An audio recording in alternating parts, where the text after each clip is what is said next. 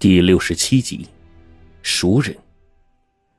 听那吆喝一声，老姜他们脸上洋溢着激动的神色。倒是冰窟窿微微起身，他并不怎么震惊，而是一看这突如其来遮住山林的云雾，提醒道：“注意脚下！”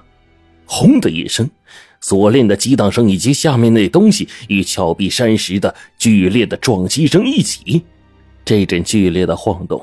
已经令人急剧的把心给悬了起来。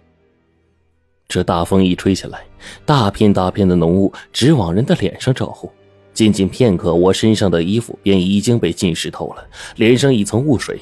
只听这下方轰隆轰隆的，全都是声音。快退！冰窟窿吆喝一声，我跟黄队随即就往外退。但听徐队说道：“那东西上了钩，可现在锁链不知能不能困得住啊。”咱们不能走，你听脚下的颠簸声，这家伙力气太大了，要是掀翻了铜柱跑了，咱们可就完蛋了。老姜随即讲道：“我当即就问，咱们站在这边又能帮上什么忙啊？快退！”冰葫芦再一吆喝，顿时我背后来了一道影子，猛地把我的脖子一扣，猛力的掐住。狗日的！我当即身体向后倒去，顺势翻身，一个反手擒拿，把身后那家伙的手腕给扣住。现在的雾浓重到根本看不见人，即使那人已经近在咫尺，我也是看不清他的面容，只得大叫：“老姜，徐队！”那远处老姜他们都应了一声，身边不远处黄队忙叫道：“怎么回事？那俩小伙跟上了吗？”冰窟窿好像知道我的意思一样，隔着那么远，忽然就问了一句。但是听到那两个小伙在远处也是答应了一声，我直接就奇了怪了。现在崖上就我们几个，老姜和徐队还有那两个小伙都在对面，黄队在跟前冰窟窿在后。那我手上抓的这个人是谁呢？我正要擒住他，这家伙忽然用力挣脱，那力气极大，也说不出来是怎么回事。这人身上竟然滑不溜丢的，跟个泥鳅似的。我连续几个反扣，竟然被他给溜脱了。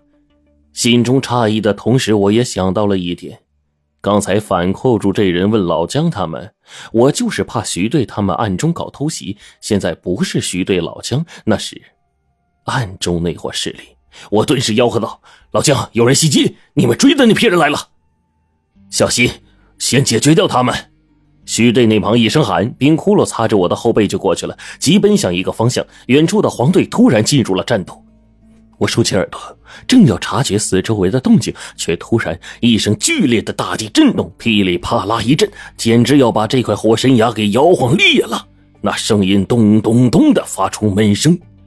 老姜大叫：“是铜柱，固定着锁链的铜柱被拉扯着。”徐队也叫：“小哥，这铜柱没问题吧？”听这声音，要是铜柱断了的话，咱们就前功尽弃了。我刚要去找冰窟窿，却突然间背后刀锋瞬间而至，刀还未到，一抹摄人的森寒已经到了面前。我赶忙往后一躲，装符咒法器用的百宝袋直接被刀挑出了一个口子。我扒拉着身边的雾气，赶紧后退，便见前方一道黑影顺势而来。我急了，抓起一把符纸，二话不说的劈头盖脸就往他脸上拍。本来我是想用符纸把这人的眼睛给盖住，趁机把他给解决，却没想到这符纸一挨在他身上，顿时身边传来那人野兽一般的嚎叫。这人浑身散发着一种恶臭，竟然恶心异常，似乎正在快速的溃烂。好家伙，这他妈竟是个邪物！我顺势一抽雷劈木大印，将法器提在手上就要冲出去，脚下一阵颠簸，牙前锁链上又传来一阵噼里啪啦的晃动，底下那东西的力气之大，可想而知啊。远处的夜空里，丛林深处不时发出了噼啪声，似乎庞大生物从林中涌出，折断了大量的树木的响动，听着是恐怖异常。一声近似花豹子般的叫声响震四野，远处锁龙村村落里的家狗畜生们几声悲鸣，再也不敢发出点点的声音，一切似乎都变得愈发恐怖起来。我曾听老一辈的人说过，这秦岭山中的东西啊，尤其说到这个秦汉时期埋在山中的大墓，那真叫一个数不胜数。这日久年深了，镇墓的石碑上盘着大蛇，深山当中总是能够听见异常恐怖的叫声。我叔他们当年深入采药，便碰见过会喷火、长得跟簸箕一般大小的螃蟹。这还不算，古老相传林中的千年木鬼、飞尸、土猪、老妖、化人、山鬼作祸，传说真的是听了让人头皮发麻。这些东西啊，要是都一块儿出来的话，今天晚上可真是够我们喝一壶的了。冰骷髅率先发声：“点六霄。”黄队他们距离最近，急忙往一边赶去。我顺势拿着一个符纸，又贴在了一个袭来的黑影的面门，大印顺势一按，直接把这家伙打得浑身腐烂。便是在这时，背后一个人忽然抓上了我，急速的飞奔。我反手去抓他，竟然被他轻轻躲过。这家伙的身子很软，像水一样，更像是女人的腰肢。我顿时看到了他腰间的铜针，是冰窟窿。我刚要张嘴。这家伙一把把我给捂住，快速的往一边跑，大概二十米外，他提着一副被磨了脖子的死尸，就按在我的脸上。我当即看到了这人的面容。大、大、大头，冰窟窿尸身一扔，就问道：“明白了吗？”我只觉得脑子里轰的一下，就像炸开了锅似的。大桃不是死了吗？可现在却变成了想要袭杀我们的袭击者，力图将我们几个击毙。这份乱劲儿，我哪里还能不明白呀？老姜他们大有问题。冰窟窿当即往回走，回去，我紧跟着他。冰窟窿走在前面，我速度比他慢上一丝，也就一丝。可当我再次冲到他身边，却听到冰窟窿一声闷哼。我走上前，这家伙用手捂着腰间，一手强撑，又一次进入了波头。一道阴森的笑声得意而至，仿佛瞬间获得极大成就一样。影子转瞬就走，我紧跟过去，看到了一个暗淡的身影，便一路追去。那人影奇快无比，我紧追不上，急得大叫：“妈呀，龙！”那身影果然停滞了。我已经冲到近前，管不了那么多，手中掏出了一张哑口符，二话不说，双手一夹，心中默念咒语，咒语瞬间无火自燃，被我直接塞进了这混蛋的嘴里。那人一惊，顺势朝我扑来，招招狠辣。我招架了几次，听到对面破空偷袭之声，急忙后退。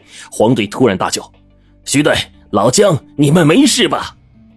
还有那俩小伙。”其他三人马上答话，到了老姜这里就不见答话，我心中顿时有了数了。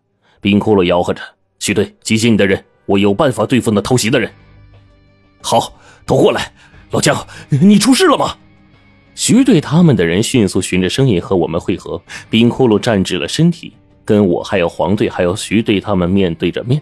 我再看此刻的老姜，依旧是那副表情，看不出来半点异样。黄队极其聪明，他一看老姜这不答话的举动，就知道有意。我正准备趁机拆穿，刚要递话呢，黄队抢先说：“这伙人原来想趁机把咱们除掉，好自己去抓下面的东西。还好攻势不猛。”我心中嘿嘿一笑：“不猛？哼！冰骷髅拉我过去时，路上到处都是尸体，这家伙绝逼开了挂了。”我才杀了四个，他一个人杀的满地都是，还有一个明明是被地方烧死的大桃。徐队那边却说：“这阵攻势算是退了，这些家伙估计也没想到咱们这块钉板呐不好啃。”老姜顺势冷哼一声，似乎是表示赞同。可是只有我知道是怎么回事这老东西啊，可能中了我的哑口符。刚才的那道偷袭冰窟窿的影子，就是他。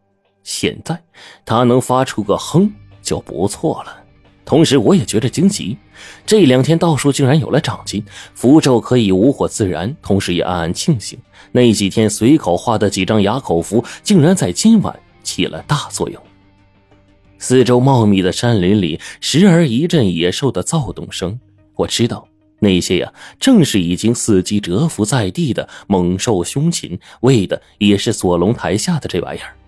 想要分一杯羹，只是刘潇的气味太大，他们的鼻子太灵，暂时不敢有所动。冰窟窿提议道：“按元机伙伴，留下两个人看护，老乡随我们下去，正好再碰上危险也能应付。黄队点头，希望大家同心协力，我和徐队留下，你们放心。徐队轻轻拍着老乡的肩膀：“江爷，下面的事啊，你替他们多分担分担，人多力量大嘛，又都是友军。”老姜点头表示同意，却不说话。他身后两个小伙也是一言不发。冰窟窿头先带路，我们一行五个人飞快地往着锁龙台下行。我临走前看了黄队一眼，这家伙时而聪明，时而傻了吧唧的，反应慢半拍。徐队那家伙一看就是练过的，那些偷袭的人估计也是拜他们所赐，就他一个人留下，能胜任吗？冰窟窿这时问我：“上次你们埋的地道呢？”我们重新找到通道，但见锁龙台后山上云雾漫天，足足一大片。老姜招呼着手底下两个年轻小伙手起铲落。原本被封填的地洞本来就极其的稀松，不过二十多分钟后竟然全都打通了。两个人点着蜡烛下到了通道底部。几分钟之后，两个小伙率先喊道：“江爷，没问题，空气质量很好。”我心想。这边跟锁龙台后山的洞是通着的，空气又怎么可能会不好呢？顺着通道下入到地宫，这个阶段是很闷的。加之啊，我也是第一次，这墓中的味道真是出奇的难闻。老姜手下两个小伙计呢，在最前头先下去了，我们紧跟其后。我刚一下墓，却忽然听到一个小伙轻声说：“有异常啊，江爷。”我们顺势看去。不远处果真是有一个庞大的图腾石塑，在那石塑前头竟然藏着一道影子。我们还没开口，他竟然先开口了：“你你你你们是？”